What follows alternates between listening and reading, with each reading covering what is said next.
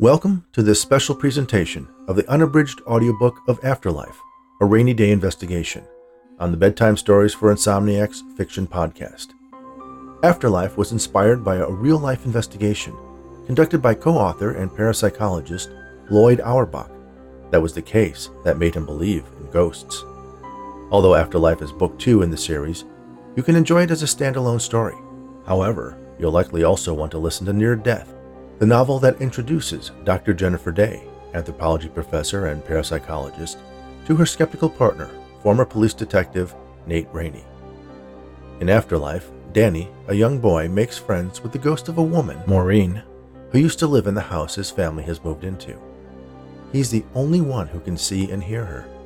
Maureen died 15 years earlier, trying to make her escape from a botched bank robbery, at which time she hid millions of dollars in cash and valuables. Unfortunately, she can't remember where, but that's not going to stop her old partners from doing everything they can to find their long-lost treasure, no matter what the cost. If you enjoyed this free presentation, I hope you'll take a minute to post a review on Amazon, Audible, and Goodreads, as well as your favorite podcast app. And don't forget to listen to Near Death, along with my weekly short stories, here on Bedtime Stories for Insomniacs. And now, Part 16 of Afterlife, a Rainy Day Investigation, by Rich Hosick, Arnold Rudnick, and Lloyd Auerbach. Chapter 62. Dave and Emily focused cameras on the volunteer spelunker who Chief Lewis had recruited to check out the bottom of the abandoned well. It was exactly where Danny had told them Maureen had said it would be. Emily seemed nonplussed by all the events, though a little put out by being dragged into the woods. "I don't do nature," she had told Jennifer. But even Emily had trouble saying no to Dr. Daye. Dave was fighting off a swarm of gnats buzzing around his head and slapping at mosquitoes attacking his neck and arms. "How come the bugs aren't bothering you?" he asked Emily. "They wouldn't dare," she said flatly. Jennifer approached, the foreman's close behind, this time with both of their children. "This is exciting," Jennifer said. "Make sure you get a close-up of them dropping into the well." "Got it," Emily replied, holding up a handheld camcorder. She pushed her way through the weeds up to the police tape the officers had strung around the site. "Seriously?" Dave said, noticing that no one else except him was battling the bugs. "Can I go back to the van?" Jennifer had spent part of the night unloading her personal belongings from the van into one of Sam's garages. He didn't ask her any questions, but had offered to let her use a guest room for as long as she needed. She told him she would think about it. "You can't miss this, Dave," Jennifer said. "There could be $1 million in that well." "I'll watch the tapes later," he said. Jennifer changed the subject. "Have you seen Nate?" Dave scanned the crowd of people and saw Nate standing behind a group of cops. "He's over there." Jennifer was surprised Nate had yet to remind her that his prediction had come true. Maureen had left the final clue to where she had hidden the money, where Danny could find it. The note she had left for Dale, and the message, "Wish you were here," with the word "wish" underlined. And now they were here, at the wishing well. "Do we get to keep the treasure?" Danny asked. Greg smiled at the question. "Well, it doesn't really belong to us, but the chief said there might be a reward." "Cool," Danny replied. "Can I get an American Girl doll?" Daisy asked. "If there's a reward, it's going straight into your college funds," Marcia said. The kids groaned. "Looks like they're getting ready to go down," Jennifer announced. At the well, the spelunker checked his harness, made sure his line was secure, then lowered himself down into the deep hole. It was about 6 feet in diameter, so he was able to walk his way down the stone wall of the well. Jennifer had managed to talk the chief into allowing her to mount one of Bit's portable sports cameras on the man's helmet.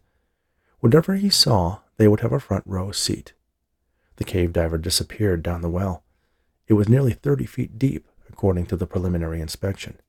They had found the site overgrown with weeds. There had been some loose boards over the top of the well, whose walls extended only a few inches above ground level. If they hadn't been looking for it, they would have missed it completely, as had probably countless treasure hunters over the last decade and a half. They had cleared out the area and had to hike in the equipment they needed about a half mile, as there wasn't even a fire road leading to the site. Everyone held their breath as they waited for word from the spelunker. "There's something here," he announced. They dropped the second line down with a basket on the end of it. Several minutes later, the spelunker tugged on the rope, and the officers at the top of the well carefully hauled it back up. Emily managed to get a good angle with her camcorder. Jennifer and the foreman crept as close as the police tape would allow. The basket appeared. In it was what looked like a pile of dead leaves. I set it on the ground where they had spread out a tarp, and carefully dumped the contents of the basket out. Among the leaves and twigs was a dark bundle, the size of a large duffel bag. It was frayed, and there were holes in the fabric. A rat scurried out of the pile. Daisy shrieked at the sight of the creature and buried her face into her father's leg. Jennifer cringed as well. "Awesome," Danny said. "Yeah," Emily agreed. An officer wearing a pair of purple nitrile gloves poked at the bag, making sure there wasn't any other surprises inside. He found a zipper and pulled on it. Instead of unzipping, the zipper pulled free from the fabric of the duffel bag, creating an opening. He reached inside and pulled out what looked like shredded newspaper. Emily zoomed in on the paper in the officer's hand. It was money, chewed into bits over the years by whatever creatures had made the well their home, and the years of weather that had soaked it with rain. "Oh well," Greg said. "At least we have a good story." The officer kept digging. There were a few bills that were partially intact, but none of it seemed redeemable. He also found a few coins, items that had been stored in the safe deposit boxes Maureen and Dale had dumped into the duffel. Still, nothing of any life-changing worth. It looked like Dale and Liam's quest for the lost loot would have been fruitless, even if they had been successful. Then he came across a small, flat wooden box. It, too, had been chewed on, but was mostly intact. When he picked it up, it fell into two pieces, and inside, nestled in a lining of black velvet, was a string of sparkling diamonds. The officer carefully lifted it up for everyone to see. It was the necklace, the one that had been the focus of years of speculation. Had it been in the bag Maureen had made off with, or had the owners made a false insurance claim? The answer was shining brightly as it hung off the officer's fingers. "Whoa," Marcia said, awestruck by the sight. "Looks like it's Harvard for you and Daisy," Jennifer said to Danny. "What's Harvard?" he asked. "Okay, let's get this bagged up," the chief ordered. He leaned over the well. "Anything else down there?" "Just looks like some animal skulls and muck." "All right, come on back up." The officer slid the necklace into an evidence bag. The chief took it and grabbed a manila envelope from the evidence collection kit. He dropped the necklace into the envelope, sealed it, and set it into a larger paper bag. He addressed a nearby officer. "Make sure you don't lose that," he warned. He turned to the rest of the crew. "I'm going to head back to the office. I think the owner of that necklace is due some good news." He trekked off into the woods, following the recently trodden path back to the road where they had left the vehicles. Jennifer looked around for Nate. He had been strangely avoiding her all morning, insisting on driving up on his own. Now he seemed to have disappeared. "Arg!" Dave shouted, waving his arms around his head. "Can I go now?" Jennifer looked at Dave. He was alternately swatting whatever was biting him and scratching his skin all up and down his arms. "He's funny," Daisy observed, laughing. Danny joined her. "All right, looks like we have what we need," Jennifer conceded. "So what happens next?" Greg asked. "I mean with you." Jennifer shrugged. "Nothing. I think we'll put together a video and some written accounts, and then we'll put it away in our files. We'll be sure to keep your names out of it." "I'm not sure how much good that's going to do," Marcia said, waving at the crowd of people around the well. "I don't think we're going to be able to keep this quiet." "I wouldn't worry too much," Jennifer said. "There'll be some other story that comes along, and before you know it, you'll be old news." Chief Lewis made the half-mile hike back to the side road where he left his car. When he got there, he was surprised to see Nate Raney waiting by his vehicle, leaning against the driver's side door.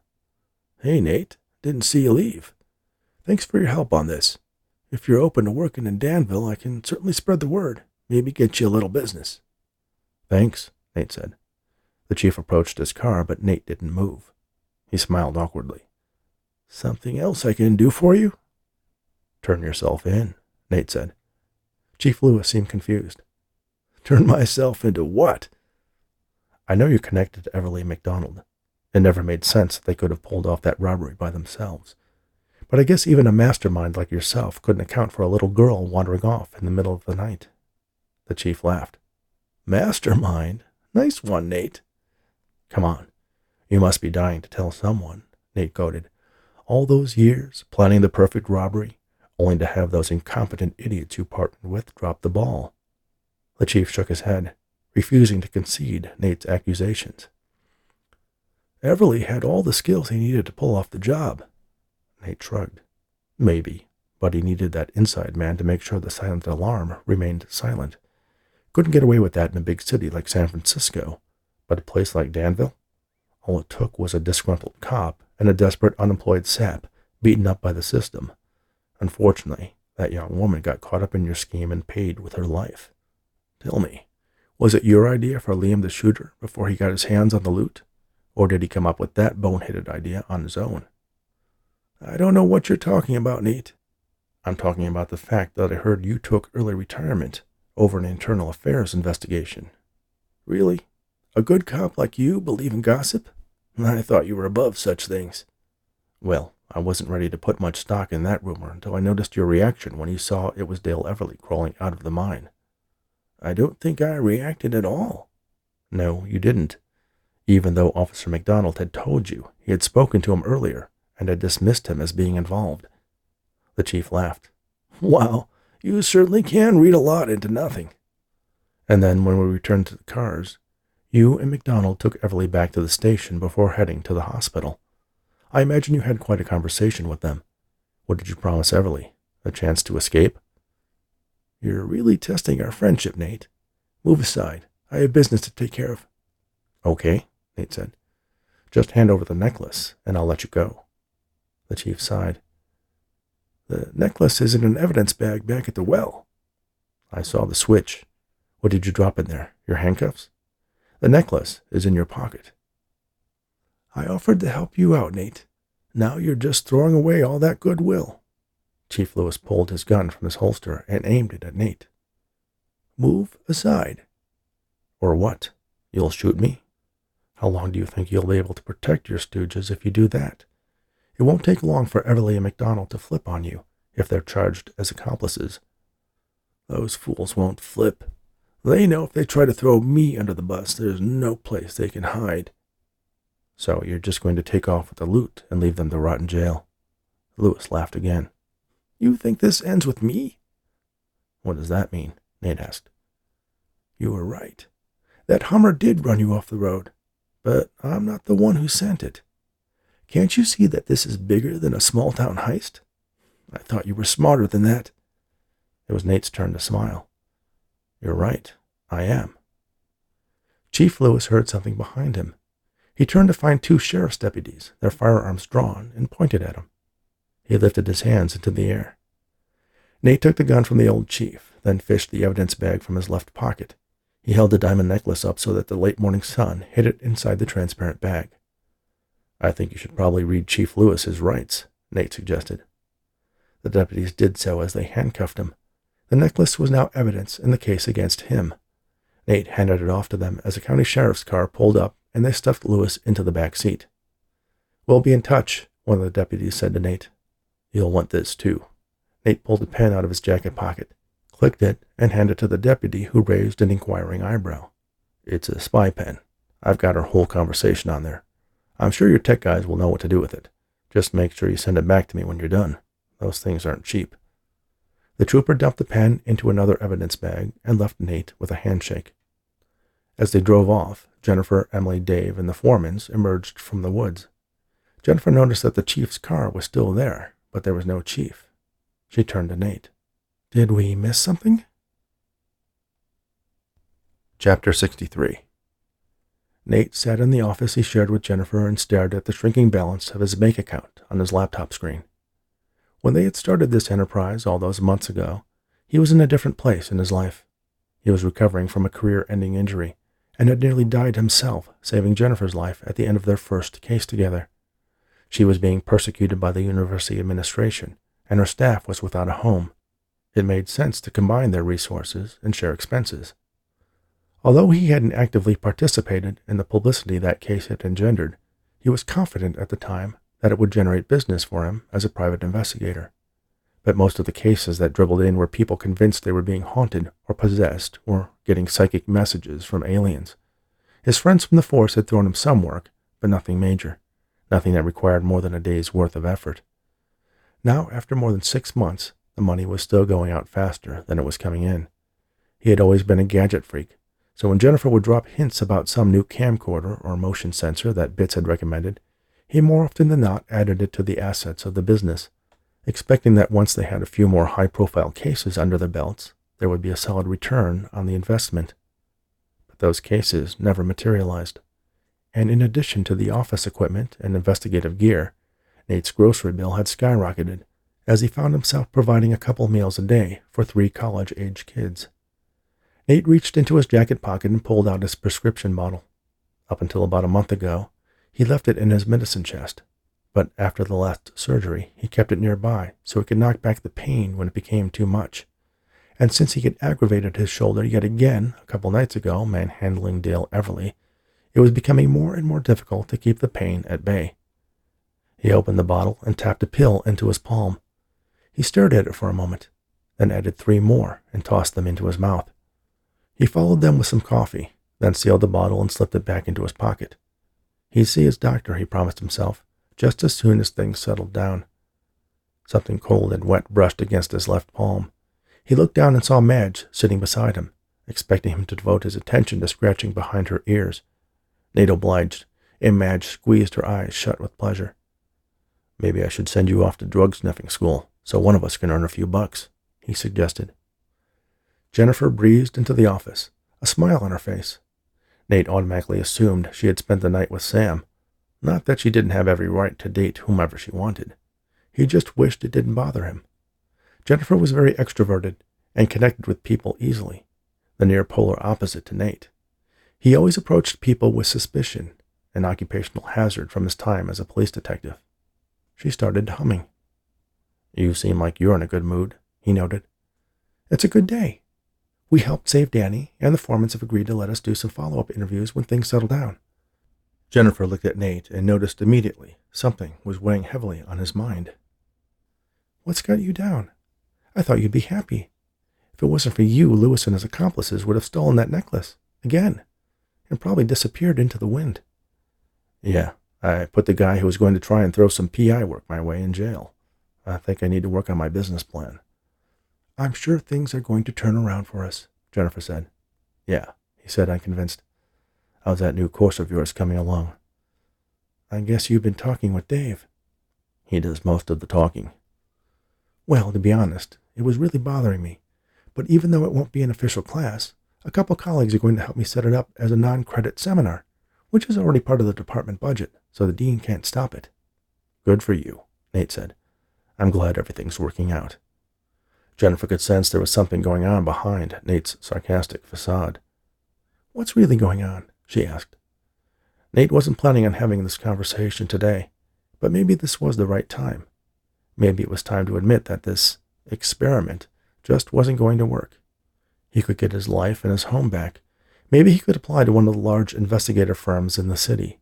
He heard they paid ex-cops very well. The phone rang. Probably the press, Nate assumed.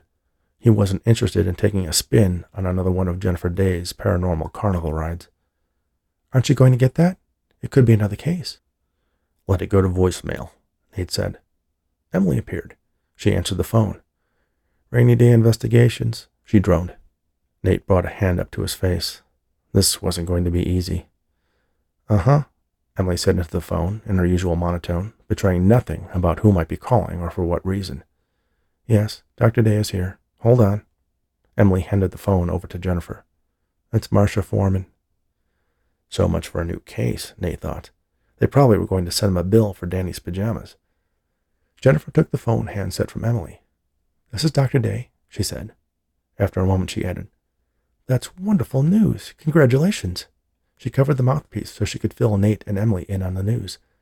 "They heard from the company that insured the necklace. Apparently there was some sort of reward." Nate remembered seeing something about a $10,000 bounty in the research he had done into the case. A nice start to the kids' college funds.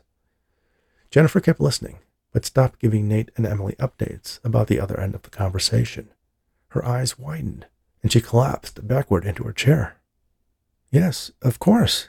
Thank you. We really appreciate that." "Appreciate what?" Emily asked. But Jennifer ignored the question. "I'll tell him. Thanks again." She handed the phone back to Emily, who returned it to its base. She looked at Nate and appeared to be struggling to speak. "That's a first," Nate joked, Jennifer Daye at a loss for words. "So, technically, it's not a reward," she began.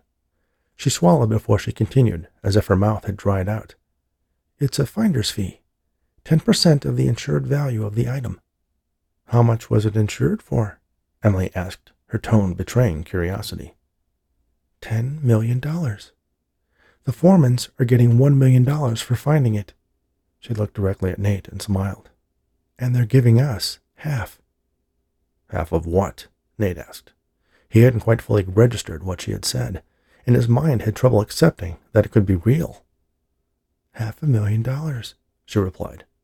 "Holy cow," Emily answered. "That's a lot of hot pockets." $500,000, Nate said. $500,000, Jennifer confirmed. Nate mentally subtracted the expenses Rainy Day Investigations had incurred since its hasty inception, then divided that sum into the remainder of the figure. They could easily keep on going for years with that money. Even if they didn't get any more paying cases, they were set. "What was it you were going to say?" Jennifer asked. "What?" "You were going to tell me something. It seemed important." Nate shook his head. "Nothing. I just wanted to ask how things had gone with my mother and Sam. You never filled me in." "Yeah, well, that's your fault," Jennifer said. "You've been acting weird lately." "Hello," called a voice from the kitchen. Eleanor poked her head into the office. She had a couple grocery bags in her hands. "Here you are. I was ringing the bell forever. You really should keep that door locked, dear," she said to Nate. "Someone could dognap Madge." Madge whined at the sound of her name. "What's in the bags, Mrs. R?" Emily asked. "Lunch. I thought I would make all of you my famous lasagna. Dr. Daye told me you mostly eat meat pockets." "Hot pockets," Emily corrected. She turned to Nate. "We're out of pepperoni," she reported. Jennifer shot her a reproachful look. "What? It's not like you guys can't afford it." "Well, today you're getting lasagna with fresh-made pasta. Can you give me a hand, Nate?" Nate was still in shock that his mother was here, and not complaining about him cutting her off from her psychic friends. "Sure," he said. Nate got up and took the bags from Eleanor as she led him back into the kitchen. "I assume you have a pasta roller?" "I do," he said. He set the bags on the counter, then pulled out a stainless steel pasta maker from one of the cabinets. "What's all the excitement?" Eleanor asked. "A case," Nate said. "The one with the little boy who can talk to ghosts?" "Ghost," Nate corrected, then added, "allegedly." Eleanor laughed. "Your father always said you were stubborn," she remarked. Nate didn't notice it at first, but there was something different about how his mother referred to his father. Usually, it was in the present tense, something like, "Your father always says you're stubborn." But now, she wasn't acting as if she had just been talking to him. She was recalling a fond memory. "I get that from you," Nate pointed out. "Yes, you do," she said. Eleanor turned to Nate. She stared at him lovingly. "But you got your eyes from your father, and your sense of honor and loyalty, and that annoying habit of always putting others before yourself." Nate felt his eyes starting to tear up. He'd never heard his mother talk about him like that before. He'd always felt that his resemblance to his father only served as a reminder to his mother that her husband had passed away. "You were right," she said. "About what?" Nate asked. "Well, not about me being able to talk to your father. I know I'll never be able to convince you, but I've accepted that." She reached out and wiped away a tear that was rolling down his cheek. "You were right that I shouldn't be spending all of my time and money to do it. I've been spending so much effort trying to hang on to my relationship with Ben that I forgot I was neglecting my relationship with you." Nate reached out and grabbed his mother in a tight hug, mostly to hide the torrent of tears now streaming from his eyes. "I love you, Mom." "I know, dear. I love you too. Now let me go. I can't breathe." The two of them laughed as Nate loosened his grip. "Should I come back another time?" Dave asked. He was standing at the entrance to the kitchen with his backpack slung over one shoulder. "No, come on in. You're in for a treat today. My mom's making us lasagna," Nate told him. Dave held up his phone. "Emily texted me that we got some good news." "We're getting a foosball table," Emily announced. Nate turned and saw that Emily and Jennifer were standing at the opposite side of the kitchen. Geez, had everyone been watching him cry with his mom? We're not getting a foosball table, Jennifer countered. But we are getting a share of the $1 million finder's fee the foreman's collected for recovering that diamond necklace. No kidding? Dave asked. $500,000, Jennifer said. What? Eleanor asked. You didn't say anything about $1 million, she scolded Nate. Does this mean you can finally stop living out of your van, Dr. Daye? Dave asked. All eyes turned to Jennifer. What is he talking about? Nate asked. Who told you? Jennifer asked Dave, ignoring Nate's question. I'm not an idiot, Dave answered. I've almost been a PhD for over 5 years now. You don't live in your van. You have an apartment in that building off campus. I dropped you off there. Geez, some detective you are, Emily said. Jennifer shrugged. I didn't know how to explain it to you, and I know you've been worrying about money. Well, hopefully with this reward you don't have to worry about such silly things. Honestly, I wish you two would get a room already, Eleanor said. Mom, Nate said. We're with you on that one, Mrs. R, Emily added. She has a boyfriend, Nate said to Eleanor. I do? Jennifer asked. Nate turned to Jennifer. Sam, he said. Aren't you two friends? Jennifer asked rhetorically. Yes, we are. I've known him for years. He's a nice guy, but he's not really my type. I just assumed, Nate added weakly. He addressed his mother. We're business partners, Mom. There's nothing else between us, he said, then turned to Jennifer for confirmation. Right? Jennifer took a second to reply, feeling all the eyes in the room on her. Right, she agreed. I guess I'll get started on looking for a new apartment, assuming we can use part of the finder's fee for Dave's stipend. Of course, that goes without saying, Nate added, glad the subject had been changed. Eleanor was the one who finally broke through all the awkwardness she had created. All right, if none of you have anything better to do, you can help me make lunch. Nate stood back and watched as Eleanor started assigning tasks to the staff of Rainy Day Investigations. How quickly things had turned around from just a few short minutes earlier. He had been on the verge of calling the whole thing off, and now they were closer than ever. Not only had he gotten his mother back, but this old house that had always been filled with family when he was a boy was once again bustling with excitement and love. Jennifer was slicing tomatoes.